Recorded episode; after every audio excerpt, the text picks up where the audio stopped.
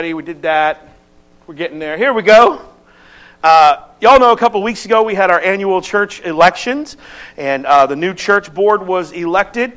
And I appreciate you all taking part in that. And um, as they gathered people, our church board is not just the church board, right? They serve in a lot of areas around this church. So I'm having some guys gather around and gather the church board up. I want you guys to know who that church board is, and I want you to pray for them.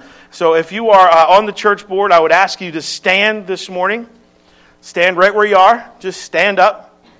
There you go. There you go. There you go. There's a few in the back there. And there's Trank, you're already standing. Thank you. um, but this church, you look around a little bit, this is your leadership team. And uh, they will be the church board until uh, next election next year. So remember to pray for this board. I'm going to do that here in a moment as a family. But remember to pray for this board as we make decisions throughout 2022 23 in the church year.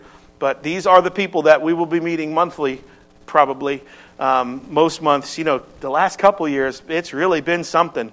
I mean, we've met in different different places, different rooms, different over Zoom, and we've had to do so much over the last couple years. But I pray that we will be meeting in the uh, in this in this church for regularly, monthly but uh, these are the ones that make the decisions. And um, Pam and Sharon, would you also stand?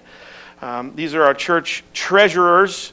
Uh, we have two, in case you didn't know. We have two. One's accounts payable, one's accounts receivable, and it works really good that way. And uh, we encourage every church on the district to do that. Some don't have those resources, but we want to pray for you as well. So stay standing, and if you would join me, church, in praying for our leadership for this year. Heavenly Father, I want to thank you once again, Lord. And as your word says, we enter your courts with thanksgiving. So every time that we bow before you in prayer, Lord, be thankful. And Lord, we lift up these church board members as they, as they have accepted the call, really, your calling, to not only serve in the church in all of their capacities, but to be part of the leadership team here at GSN, Lord. And I thank you for each person who was willing. And Lord, we know they're qualified and able and I pray, Lord, your wisdom would descend upon them and that your Holy Spirit would fill them in every leadership decision that we have to make together. I pray, Lord, that your Spirit would go before all of that, that your prevenient grace would go before every decision, every meeting, every gathering that we have as a leadership team. And might we all, Lord, as it's been for the last several years, just have this spirit of cooperation and, and moving forward, Lord, wanting to advance the kingdom work that you do through this local body. Father, with everything that's in me, you know that I see it in the, in the scriptures, and I know in my spirit that the local church is the hope of the entire world that things change, things happen on this grassroots local level, that, Lord, individual lives, people, people are changed, people are secure for eternity, the lost are found because, Lord, of the, of the things that happen through the Spirit in the local church. And I pray, Lord, you would use us as a leadership team this year to accomplish that very, very thing.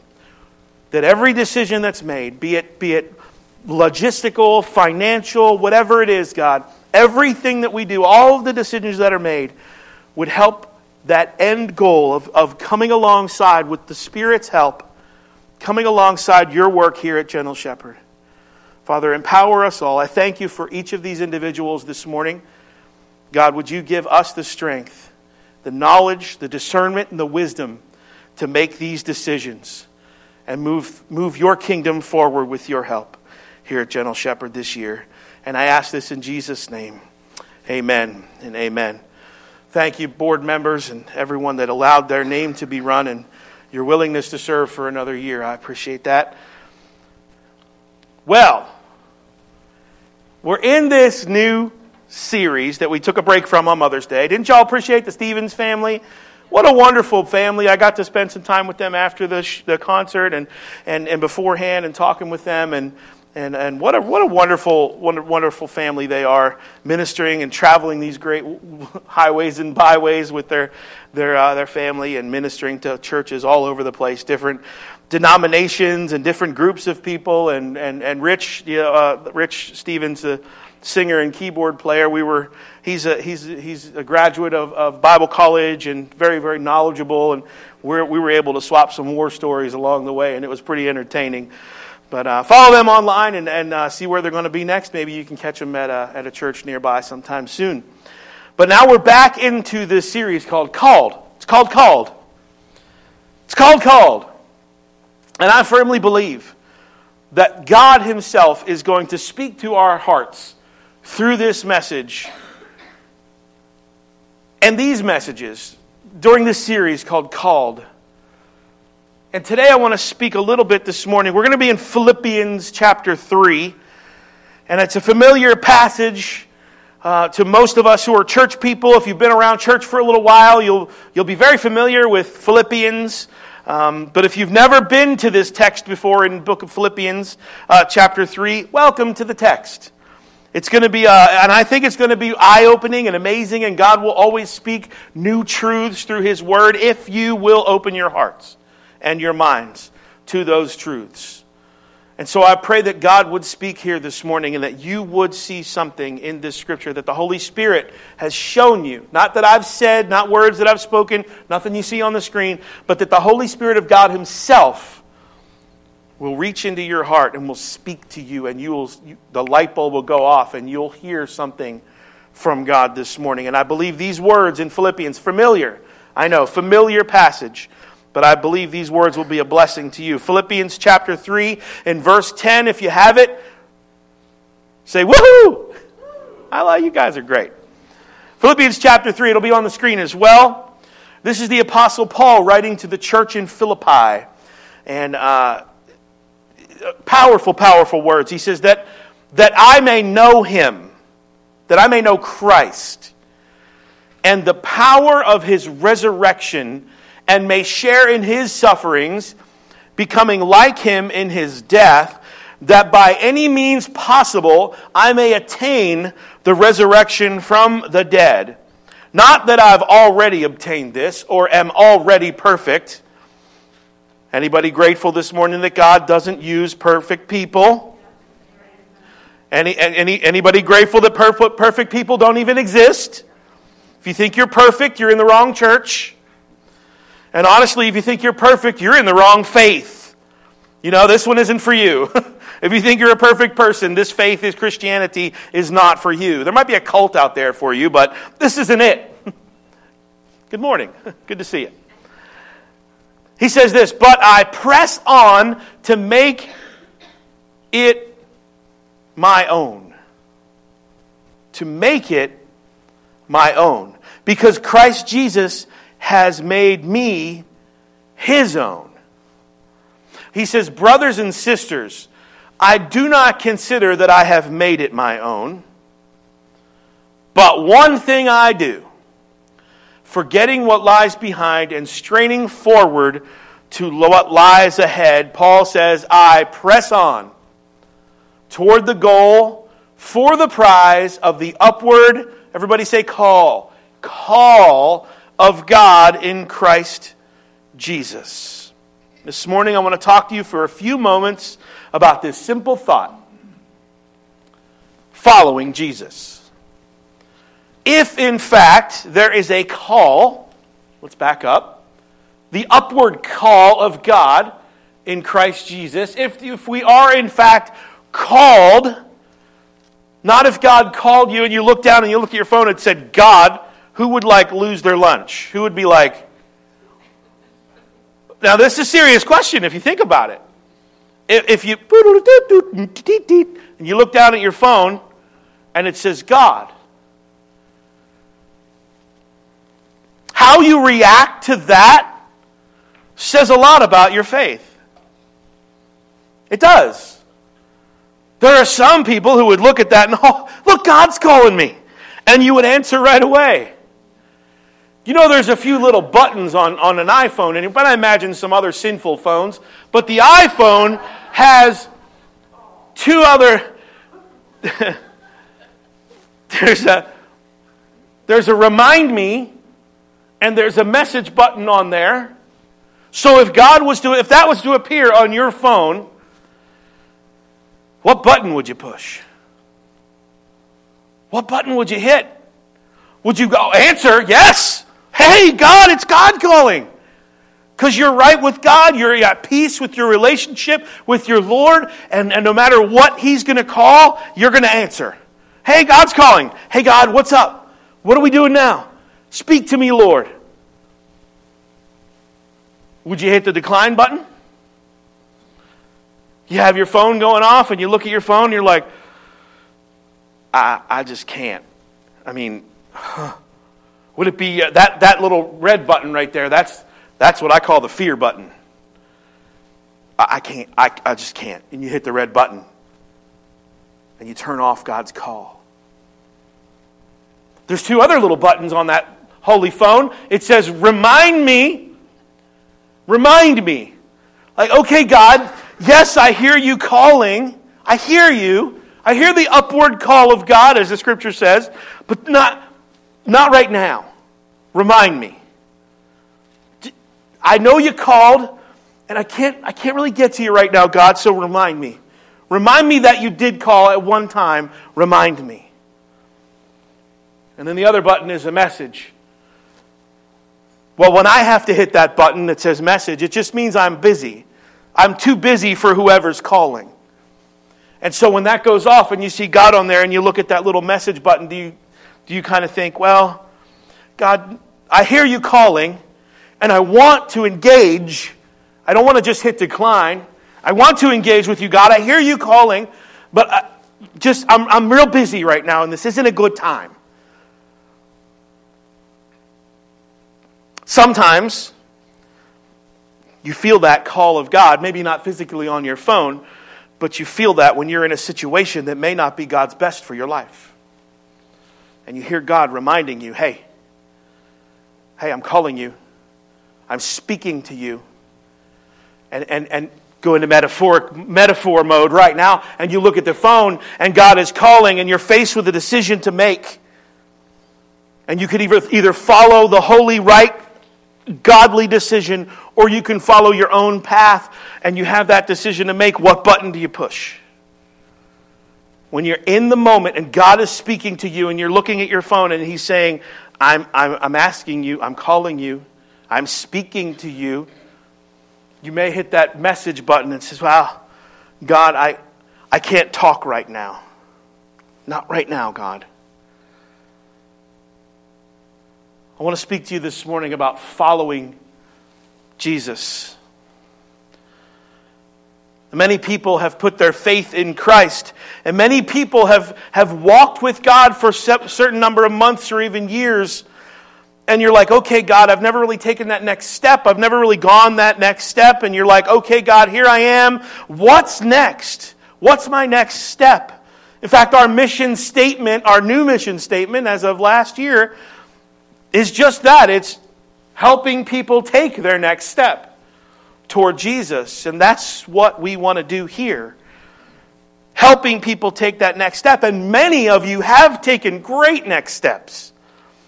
You know, you say, Yes, I'm, I'm going to church on a regular basis. I'm starting to serve. I'm being water baptized. I'm beginning this new walk, this new walk and, and trotting with God. I'm walking along and this morning, I really want to help you, and I believe it's going to bring a lot of strength to your soul. But what I want to say right up front is what I'm going to share with you this morning is not religious theory or theological theory that is learned in a book somewhere. Uh, this is life. This is my life. This is life right here. And I promise you that I've seen God's transforming work in my own life and in the lives of others, and He will transform your life if you open your heart to Him in Jesus' name. I'll take another minute for an amen. Thank you. I'm not ashamed of asking for an amen. I told you that before. But, but this idea of calling, that's preview. I want to teach you, first of all, this morning, the difference between religion and relationship. So, religion, the idea of religion, and some people still refer to their Christian walk as of them being religious. And people would always tell me if they hear you talk about God, you've heard it, they hear you talk about God, or maybe a Christian song comes on, you're like, I love this song. And they're like, well, I'm, I've never been really religious, right? They kind of, that's like a catch all, sort of big basket, religious. Or they'll, they'll say, oh, the, the religious folk over there, you know, or the, you know about people that have been religious throughout their lives. And I want to talk to you about the idea of religion and the concept of religion. See, religion, historically, is our attempt to get to God. It's our efforts, it's our religion, it's what can we come up with. It's our attempt to get to God. And religion really is a burden. Religion, our attempt to get to God, is a burden. Because religion, in and of itself, and hear me through all of this, I'm going somewhere, so just bear with me through this religion stuff. Religion has no power in and of itself to save or transform the soul. So, what ends up happening in this idea of religion is that we do what we want to do and then we live how we want to live, or at least we know what we want to do and what we want to, how we want to live. Then, then there's this sort of God figure far off in the sky, sort of, you know, watching, looking at us, watching our lives.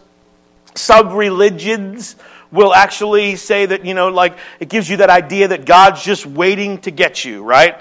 You've got to do this and do this and do this, and if you don't, hmm, he's, he's, it's this idea of us doing and living life, but God is sort of up there and far away. So God becomes a burden to us always afraid of what he's going to think of us, always concerned with, am I going to screw this up?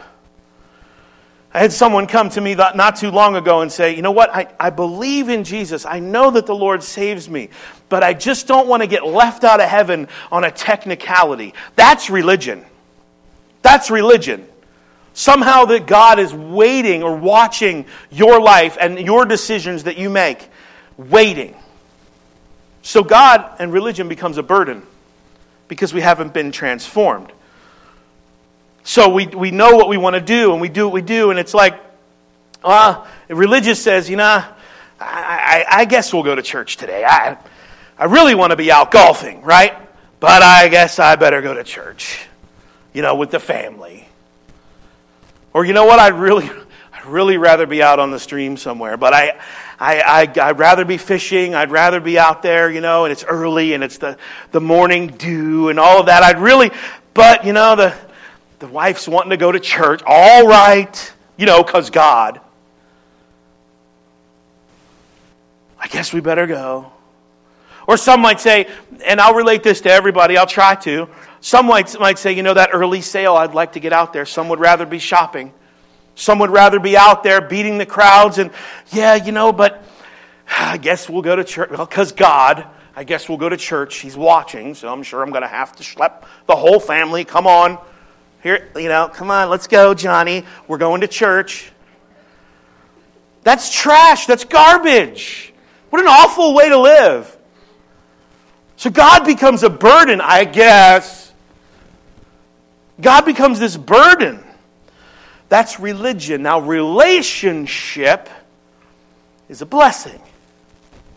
And by the way, I, I, I, enjoy getting out on the golf course once in a while. I enjoy fishing, and I know some of you enjoy and love shopping. And my point is that none of those things are inherently sinful. My point is, my relationship with Christ is not a burden, it's a blessing. And here's why because He's actually transformed my soul. So Jesus changes the want to. It's not a burden anymore.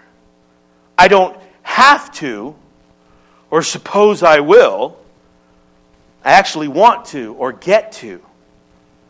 It's, this is the transforming work of Jesus Christ in your life relationship. We sang that song a little earlier that says, There's power that can break off every chain. There's power that can empty out a grave. There's resurrection power that can save. There's power in your name. We sang that. The song, it talks about resurrection power. And that's what we believe in. Not that God is simply making us better, but that He actually makes us new. We are alive in God.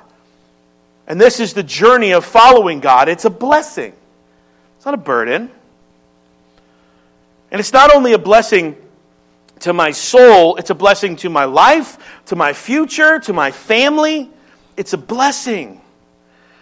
And I've never met someone, actually, never met someone who served God their whole life, and at the end of their life, their life, they went, nah, it's a big waste of time.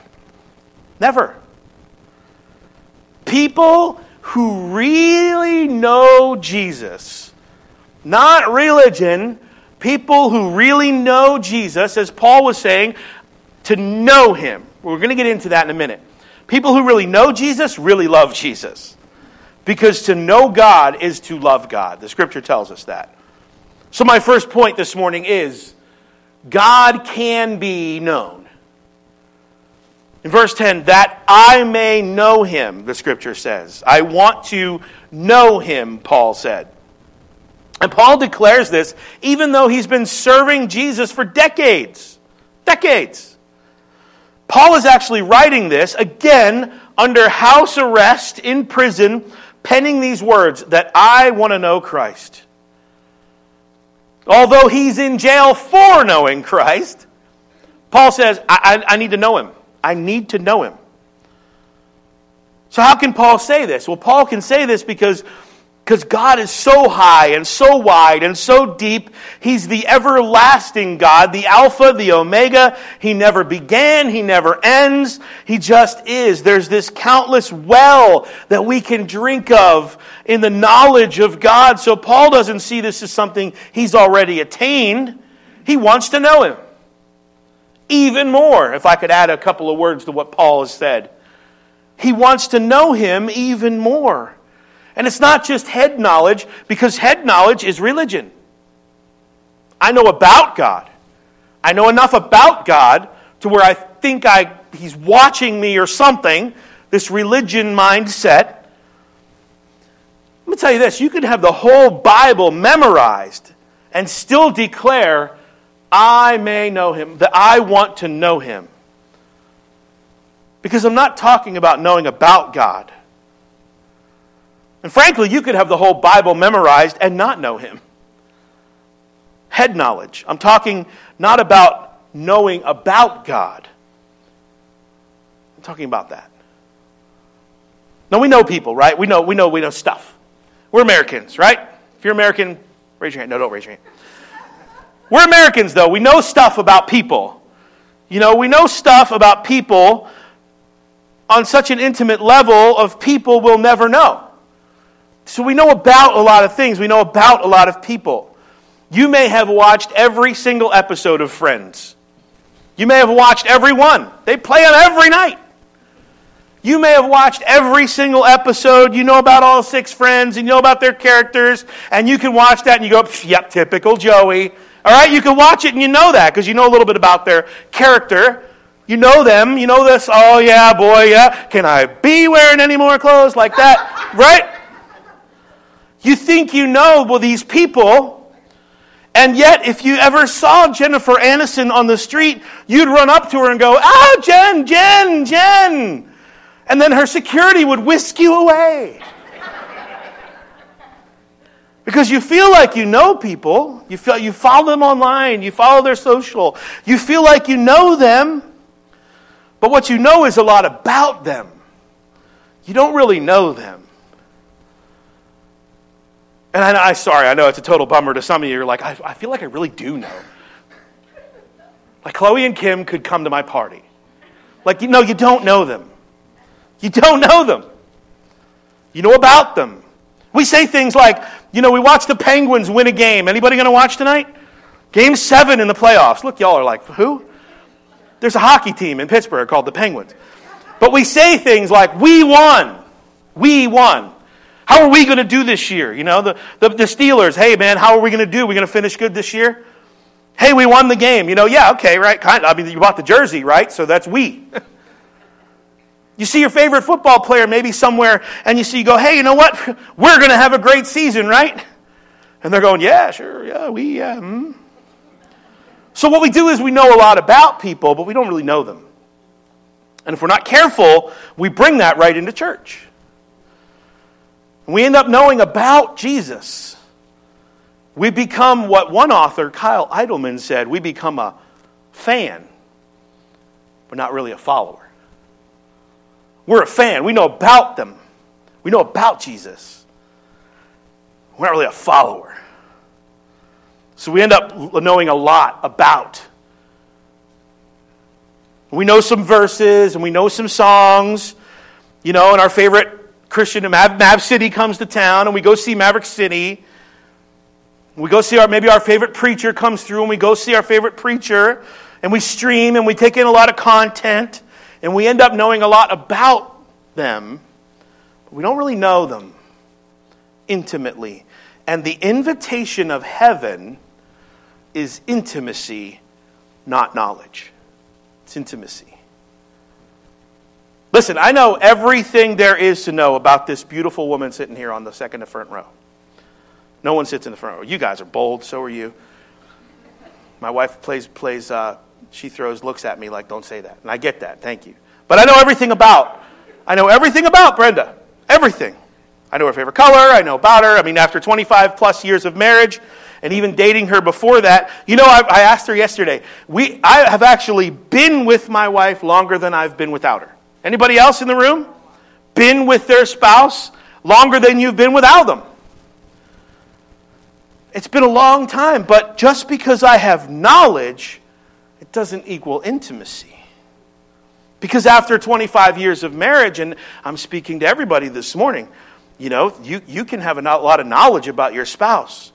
And you, things can still get cold, and you can know everything about them. You could grill their favorite food. You could bring them their favorite coffee, and you can, you can fix all the things around the house, and you can do everything they want you to do and still not have intimacy. Because knowledge is good, but knowledge is not the end. Intimacy in here. Intimacy is the end. And so, what, what Paul is calling us into is to know Christ. And literally, in the Greek language, to know Christ, it means to learn to know. See, that's a good marriage when you're still learning, right? Husband, say amen, right? You're still dating, you're still pursuing, you're still risking, you're still. I embarrass my kids all the time. All the time. Husbands, embarrass your kids. That's all I'm going to say about that. But it's, it's fun. It's fun, not only for me and my wife, of course. She's blessed with 25 years of this chiseled rock. But she's but we, we embarrass our children constantly because there's still intimacy, there's still learning. It's not like, it's not like you, you know, oh, well, you know, I told you I love you. You know I love you. Yeah, he knows I love him. No, show it. I'm still learning. You're still a student. It's to know and to be known, this continual learning and to be known. It's to understand and an understanding of, this, of, of Jesus, an understanding of who He is, that I may know Him, comes from understanding and growth and reading God's Word. And, and I get that understanding comes from God's Word, but intimacy grows in obedience. Intimacy grows in obedience. And so Paul says two things happen when I know Christ. He says, I experience the fellowship of his sufferings and the resurrection of knowing Christ. Now, don't be nervous when I say these things because knowing Christ leads to suffrage and resurrection. Most Americans never really experience either one. The fellowship of his sufferings. Look in the scriptures. And let me just say this about suffering God will not put on you what he himself took upon the cross. Hear me on this. Because it's the fellowship of his sufferings. Okay?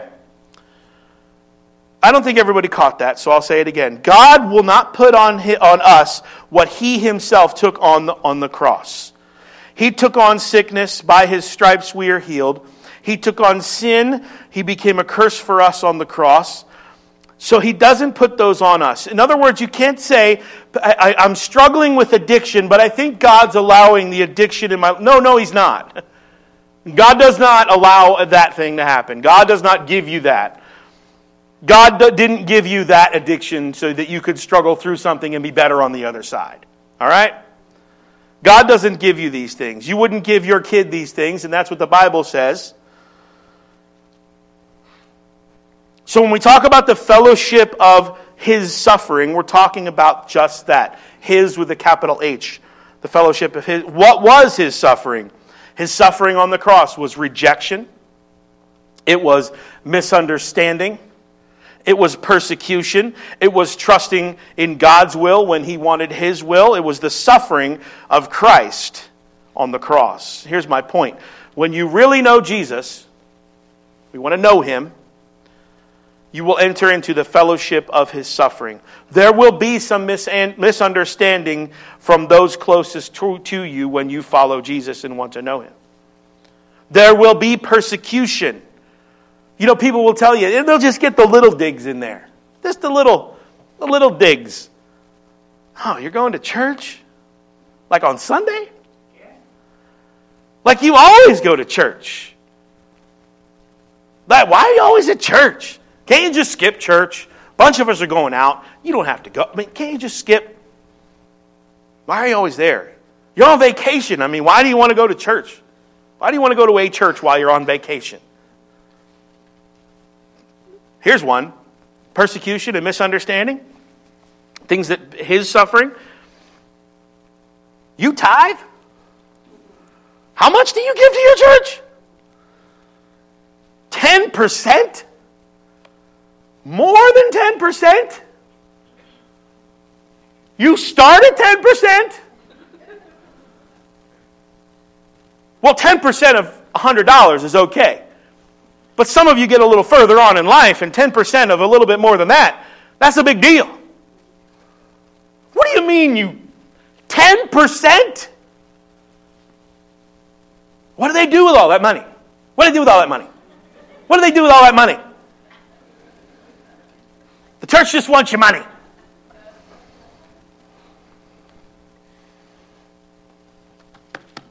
Go to the country club today and tell me the church just wants the church wants your money. Go to a movie today and spend $20 on popcorn and come back and tell me that the church just wants your money. The church doesn't want your money.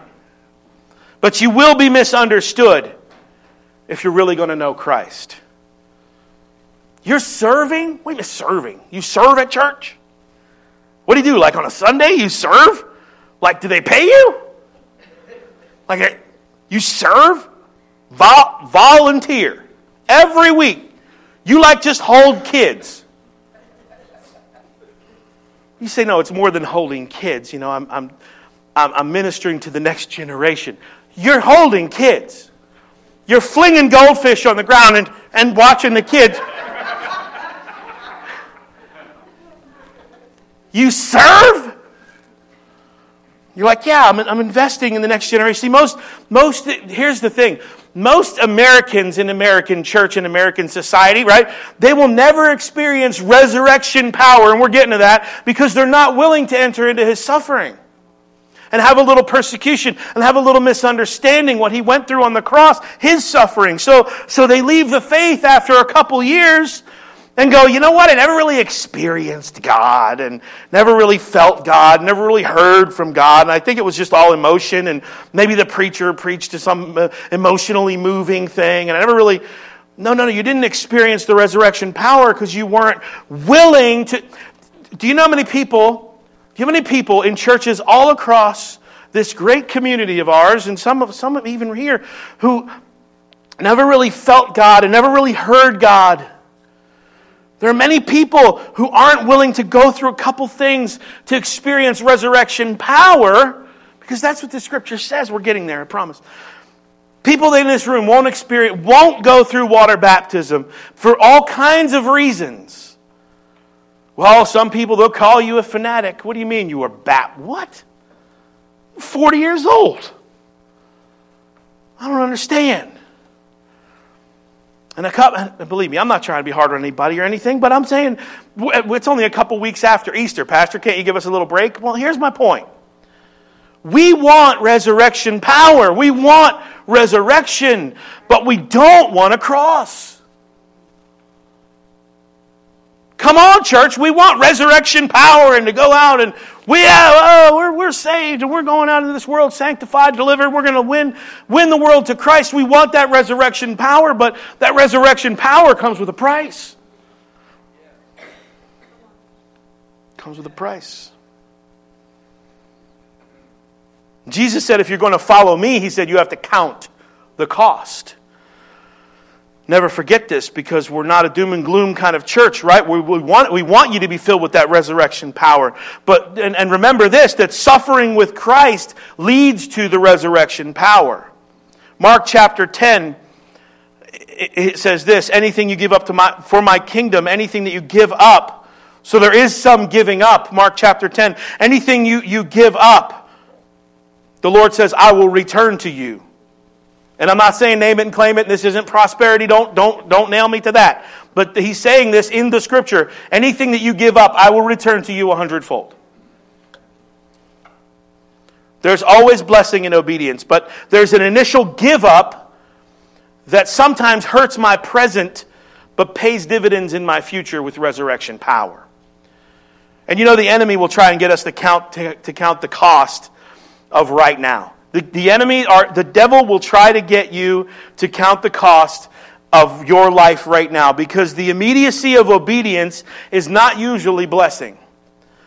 The immediate immediacy of obedience is usually persecution and misunderstanding. Anybody ever signed up for anything and, and committed to something to serve the Lord and the, the enemy pressed in even harder? Usually, the reward for immediate, the immediate reward for obedience is persecution and misunderstanding. It's delayed gratification. It's the exact opposite of our culture. Our culture says you can have it all right now, and if you can't afford it, don't worry about it, just charge it. You can have it all right now. You don't have to wait for anything. But the kingdom is to be wise and to be patient so there's this tension. And I promise you there's a tension. But the enemy will try to get you to see that the cost of following Christ, and he'll try to convince you that there is no cost in doing it his way. There's no cost in doing it the enemy's way or your own way. So, this is what happened to the children of Israel in Numbers chapter 11. If you want to go over there, it's Numbers chapter 11. Uh, they said, you know what? Numbers 11, we remember the fish we used to eat for free in Egypt. For free? Another translation says that we used to eat this at no cost. No cost? Remember, they were in slavery 400 years. 400 years. Remember, for free? No cost. 400 years of humiliation, 400 years of sexual abuse, 400 years of physical abuse, 400 years of day and night work. Was it really for free? We had all the cucumbers and melons and leeks and garlic. We had all this stuff and it was so good and it was all for free. It was like an endless buffet. And if you're not careful, the devil will tell you that there, is, there was no cost for doing the things your way before you gave your life to Christ. You don't believe me? There's a cost for following Christ. There's also a cost for doing it your own way or following the enemy's ways. There is a cost. And I won't go there on a Sunday morning, but our current sexual culture is built on what they called free love. Free love. No cost but it's been incredibly costly. Let me just say that nothing is free. You have to count the cost. There is a cost to following Christ misunderstanding, persecution, but there is a huge cost to doing things your own way and doing things like the world. And it's far greater and it offers no resurrection power. But there's always a cost and this morning, friends, you just have to choose your cost. You have to choose your cost. There's a cost. There's a cost of success and a cost of laziness. There's, there's a cost. Both have a cost. There's a cost of living on a budget and a cost of living in debt. They both have a cost. There's a cost of being a big risk taker, a bold risk taker, and there's also a cost of living in fear. They're, they're, they both have a cost. There's a cost of submission, and there's a cost to rebellion. They both have a cost. I'm preaching y'all quiet this morning. There's a cost of staying married, and there's a cost of divorce. They both have a cost. Don't say it's cheaper to keep her. I heard you. I heard you. That's not the cost I'm talking about. Now, I'm not saying there's not a reason ever to get divorced. I understand there are biblical reasons for divorce and there are abuse situations, and I get that. But I'm saying that every single marriage represented in this room is, has to count the cost. Every marriage goes through tough seasons and rough seasons, and where they have to count the cost and go, I'm willing to pay the price to make this work over paying the price of separation and divorce. They're willing to count the cost. There's a cost of purity, and there's a cost of lust and giving into temptation. There's a cost. There's a cost of being generous, and there's a cost to greed. Like I know that I know that giving costs you something. It costs you 10%. But I know that the cost of you living in greed and fear of, of money and, and not trusting will cost you even more. That's why I boldly get up here over and over again and, and, and, and, bang this drum of generosity, you know, us as a church and us as a people. Because I know what it'll cost if you live without trusting God in that area of your life. There's a cost of servanthood and a cost of selfishness. There's a cost of pride and a cost of humility. You just have to choose your cost the Israelites would have would rather they, if, if, if the cost of doing things God's way is so worth it because if they would have trusted God in the wilderness, there was a promised land waiting for them. And it was a promised land that flowed with milk and honey and flowed, and it was a promise to them.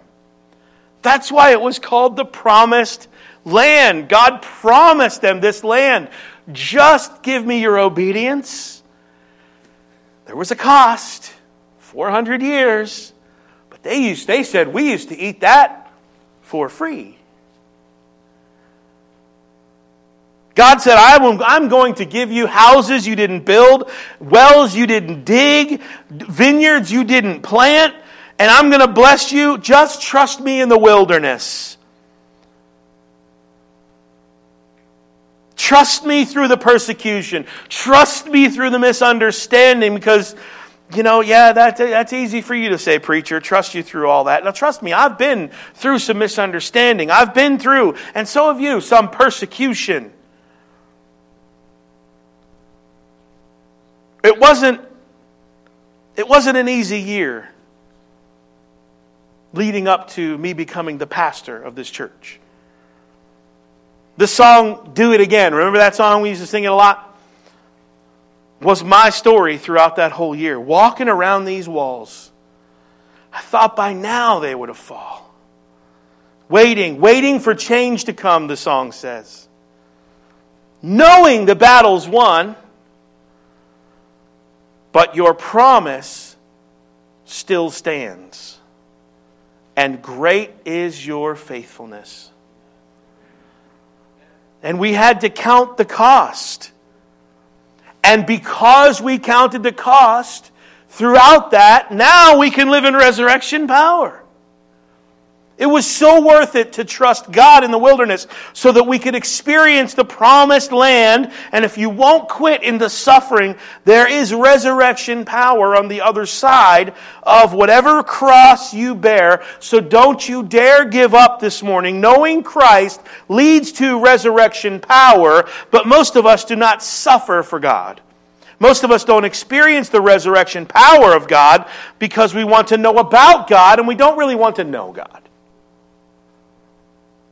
But there is a greater way. Paul says, a better way. He says, I want to know him. I want to know Christ. And number two, the second point is, your past is not the end. Paul says, I want to know Christ. In fact, in Philippians 3:13, he says this. Paul says, forgetting what lies behind. I don't consider something that I've made it my own, but I do one thing I do, forgetting what lies behind me. Paul says, I have to forget. In other words, Paul puts in the practice, spiritual discipline of forgetting. It doesn't mean you that it leaves your memory, but it means that it leaves your heart. You never forget totally, but forget to the point that it no longer dictates your decision. What Paul, what's Paul saying? Forgetting what lies behind. Some of you may see that as past shame, past guilt, past regrets, past shame of, of, of others. You, it might be past successes. Because we can get stuck in that season. And the devil says that that's the way it should be because that's the way it will always be. Because of your mistake, because of your shame, because of your guilt, because of your mistakes in the past, you don't deserve a better life. That's the way it'll always be. Or maybe it was really good and it will never get better, right? We get stuck in that past season. And Paul says, I have to forget. I have to make the decision to lean into my future. He says, straining forward to what lies ahead. Paul says, I learn from the past, but I'm not mastered by my past. Maybe to put it better,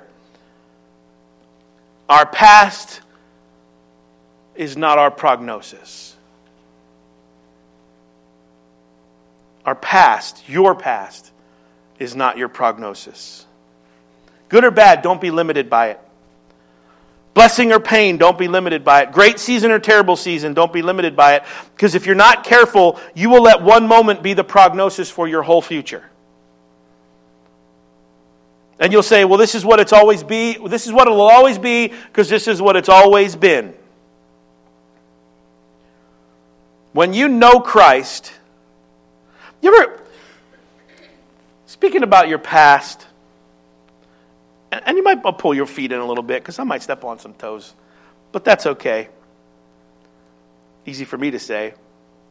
You ever cleaned out your fridge or your pantry and found some food that's like way expired? Wow. Like way, way, way. And you just ate it last week? No. What's this mustard was what?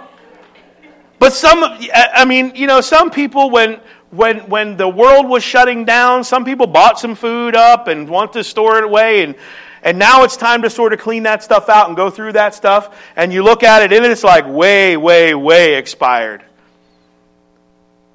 And see that this, this food that would have been good for us in that season,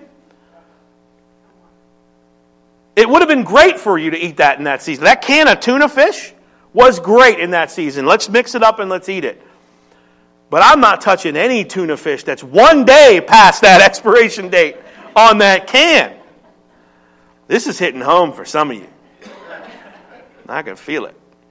But in one season, that, that food would have been so nourishing, it would have brought you nourishment and health. But now that it's expired, it would actually bring on sickness in your life. Because you have to know the expiration date of your past. How do I know, Pastor? How do I know the expiration date is past? Well, because it's past.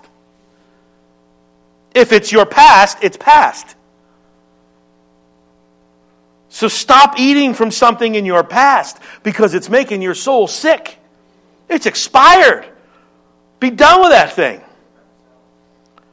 And when you find all that expired food, right, and then you're like, how many? I mean, there's a, there's a good bit here for some of you. And it's a little emotionally painful, a little bit embarrassing that you got to throw away all this food because it's kind of like a waste and you feel like bad stewards. But you know what? You're like, hey, you know what? I'm not going to get sick over that stuff. And sometimes we can actually be embarrassed by forgetting our past because we kind of feel, feel that shame and we feel like, okay, I got to move on, but you got to throw it in the trash because it does not make you better. And keeping it doesn't make you healthier. Keeping it will actually make you sick. So the food was good, but it's no longer good. In the same way, your past, you may have some great memories and it may have taught you some good things, but it can't become the prediction of everything in your life. Your past is a teacher, not a master. My past is an instructor, and I can learn from things in the past, good and bad, but it's not my Lord. Isaiah chapter 43. Forget the former things, do not dwell on the past. Literally, don't dwell, don't live in, dwell. Where do you dwell? That's where you live. Don't live in the past. Don't build a house in the past. Don't live there now. Now, the former things, write the first, the first three rules of biblical interpretation. Help me out. Three of you were paying attention. That's okay. Context, context, context. What's he talking about? The former things. Well, God went through the first 17 verses of Isaiah, says, the way that he delivered them and all the ways that he had set them free and all the great things that he did. And then he goes, okay, but don't live there. Because if you're not careful, you'll get stuck in a past victory and you'll have no strength for today because you'll keep, keep talking about the good old days.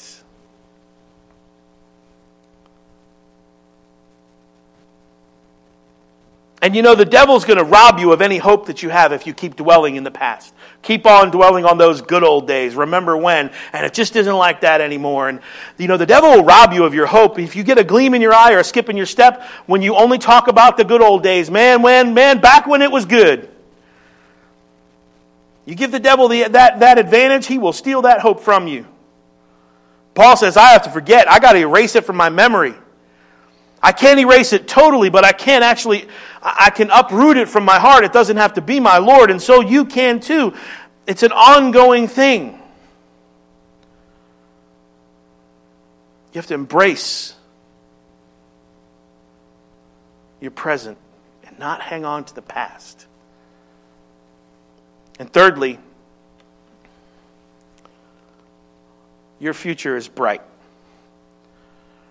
And this isn't some kind of prosperity. Everything's going to be coming up rainbows, unicorns, and, and all of that's going to be good. Chocolate chip cookies are in your future.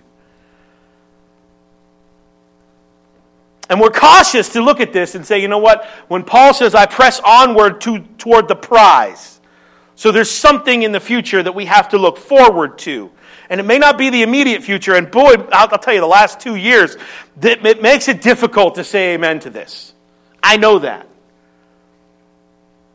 Because I just counted, your future is bright. I don't know how many times I just said it, but no one said amen. It's hard to say amen to this because of what we've all been through. Yeah, but Pastor, what about? Yeah, you can say that, but what about and, and but but I you know the last two and I you don't know the things and, and you know and here's what Paul says and we'll, we'll lose our excitement for all of this future unless we read the scriptures. What Paul says in prison under house arrest Paul is bound in chains and Paul says I'm pressing on. I am pressing on. Paul says I am leaning in. I am straining towards. Paul, Paul says, I am excited about where God is about to take my life, and he's in prison under house arrest in chains. And we would look at Paul and go, Paul, you're in jail, brother. What could you do in jail? Pastor, don't tell me to be excited and tell me my future is bright because, you know, there's wars going on in Europe and we, got the COVID ain't over and we got gas prices and we got the economy and we got, don't tell me to be excited. All I see on the news is bad news. And, and, and, but I can tell you this morning, church, if you'll listen to me and by the authority of God's word that Paul is in prison going, I am leaning in. Better days, Paul says, are in front of me. God is working. God is moving. Folks, remember, as Jesus followers, if you, if you follow Christ, if you're a Christian in this room this morning, we are a people of hope At least we're supposed to be. Do you walk around like as a person of hope with resurrection power? Or do you walk around with the rest of the world thinking, yeah, you're right, it is bad? It's bad out there. Folks, we have Christ, the hope of the world. We have, we're the people who have resurrection power. We're the people of tomorrow. We're the people of hope. Paul would go on and write the book of Philemon, the book of Second Thessalonians, the book of Colossians, Ephesians, First and Second Timothy, Titus, and most likely Hebrews. After he was imprisoned. You know what? Paul didn't let this, let, let, let this moment in time steal his future and rob him of his hope. And this moment in time right now will not steal our future either. I'm going to close with this. According to the New England Journal of Medicine, they found, and then Paul was on in his years, right, when he was, I mean, Paul was way on in years when he was, uh, was penning those future, future letters. Uh, to to the Thessalonica and, and Colossae and Ephesians and all of this. And Paul, Paul was on years and he said, you know what? The best is still in front of me. According to the New England Journal of Medicine, they found that the decade of your life where you are most productive, y'all ready for this?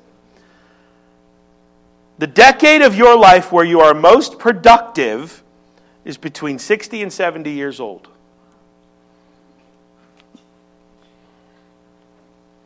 That's what the New England Journal says.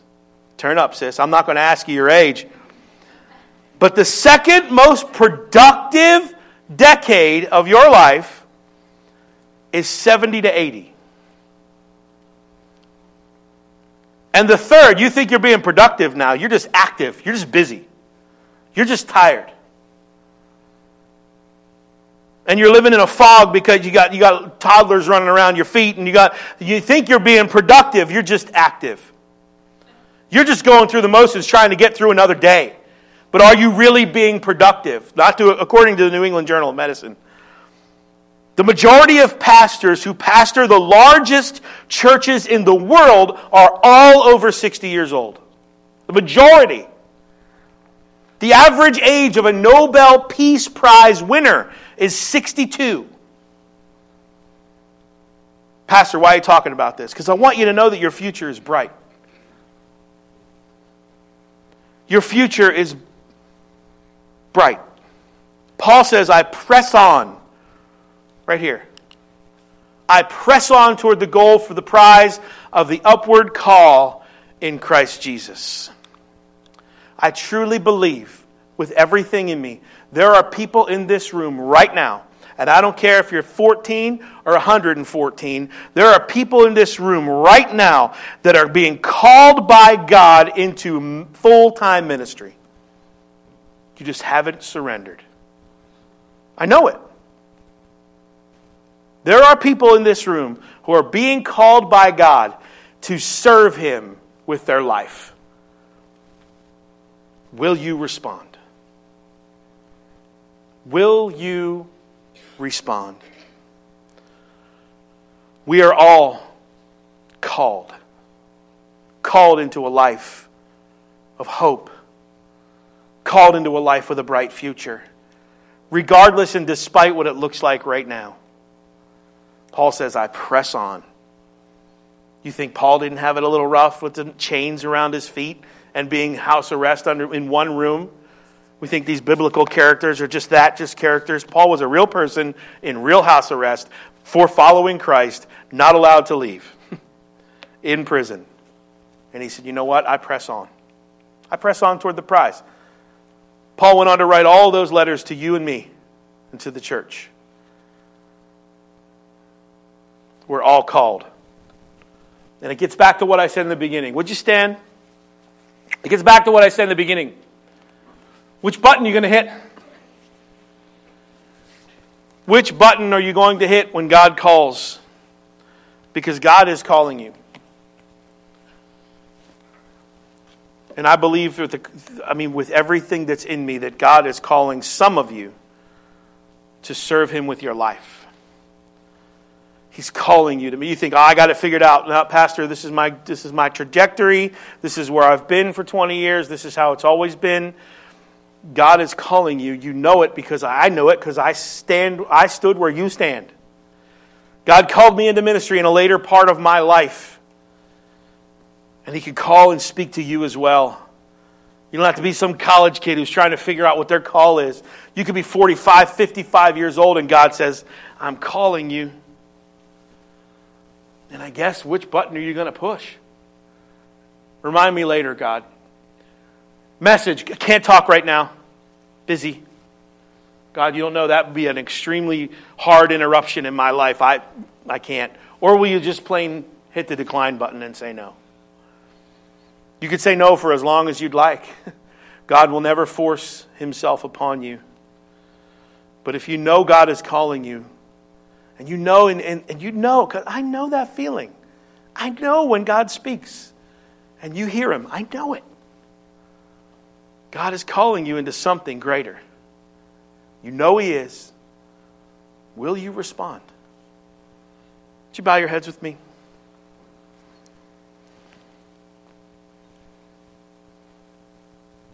Father, in, in true obedience, God, we open our hearts and our minds right now and ask, God, that you would speak. And Lord, we ask that through the Holy Spirit, we ask, God, what are you saying to me? And God, we ask that you would speak through your Holy Spirit to your servants gathered in this room, watching online, whatever it is. But God, I know there are those here wrestling with the call to ministry, wrestling with the call to serve in some capacity in your house, wrestling, Lord, with the call to surrender their life to you. So, Father, whatever that looks like, Father, might we stand before you this morning and count the cost count the cost of what it's costing us to not serve you. What it's costing us, Lord, to hit that decline button when you speak. But God, might we also count the cost of following you.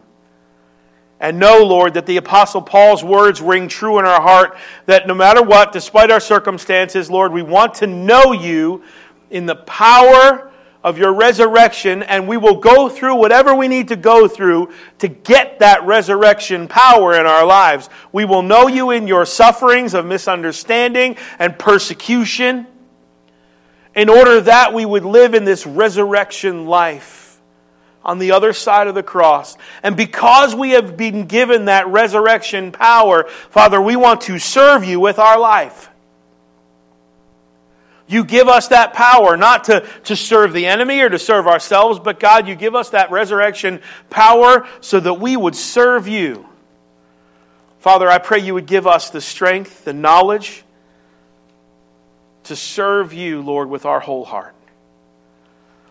And Father, as we're gathered here this morning in this group, in this local church, in your house, Father, I wonder if some people are dealing with this call in their life.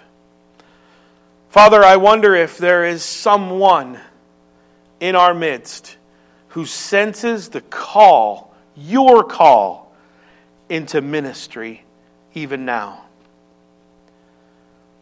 God, you have provided all kinds of resources, Lord. You've, you've blessed our lives with all sorts of ways to gain knowledge and understanding and, and all of that, God. But it all starts by a person answering the call. And I wonder, Lord, if there's anyone who has sensed that call in their life, the upward call of God to serve you in ministry. So, Father, with heads bowed and eyes closed before you in full submission, I would ask this room if there's anyone that has ever sensed the call of God to enter into a life of servanthood in ministry, serving Him in ministry, in Christian ministry, whether it's a missionary or a pastor or an evangelist or a preacher or whatever it is, God will bring people from our midst.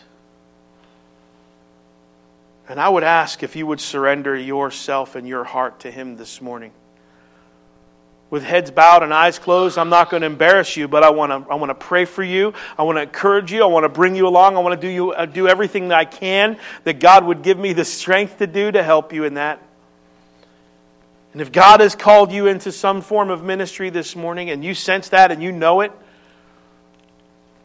with nobody's looking around, I would just ask that you would slip your hand up and say, Pastor, I need to answer that call. I've been wrestling with it. I know it's here, and I know I need to answer it. I don't want to leave here the same as I came in, Pastor. That's me.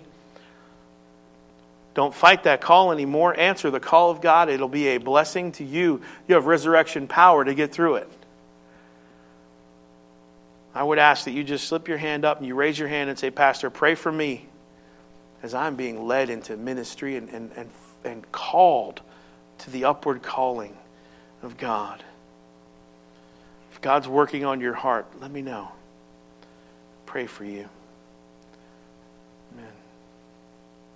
If there are those here among us where we're taking this precious moment here and we're saying, you know what, I'm, I'm, I'm going to serve the Lord with all of my heart. I know that I'm called and I know that it's not full time ministry, but I'm ready to get involved. I'm ready to be a part of what God is doing in this local body. I'll pray for you as well. If you would just slip your hand up and say, I'm, I'm ready to serve. I'm ready to serve. I'm ready to put my, my I'm ready to go all in. Amen. Praise the Lord. Anybody else? Father, you know the people that have committed with their hearts and are answering, Lord, your call, the upward call of God. I thank you, Lord, for each of us who have surrendered our lives and surrendered to you, Lord, in one way or another. whether it's through uh, just for salvation or whether it's a deeper call, Lord, towards service after. Whatever that is, Lord, I pray, Lord, that you would bless each person that has had the courage to surrender their life to the calling of Jesus Christ. I thank you, Lord, for going on ahead of us and preparing the way, and Lord, softening hearts that would answer that call. Father, would you minister to us now as we leave this place? May we not depart from your presence. And God, I pray again, I lift Randy before you. It doesn't seem the same without him playing in the background. So, Father, be with Randy as he's going through what he's going through. Help us to minister to him and to pray for him and to go, go across the miles, Lord, and, and visit and lift him up in prayer and just keep him in the forefront of our thoughts, Lord. I thank you, Lord, in advance for what you're about to do. In Jesus' precious name. Amen. Amen. Before you go, uh, I will. I, will, I am reminded. I see my brother Sean and Braden, and Leah is not there. Leah is in the back serving. She asked me to make an announcement that I forgot about. So if y'all are serious about this serving thing, um, and you feel the call of God, we do need a few more people uh, to sign up for uh, a working in our children's department. So we have a few openings on the sheet in the back, I think, for the uh, to sign up. So if you would look back there, if God lays that on your heart, it's really not hard. Like I said, it's just goldfish, and you no, it's not really.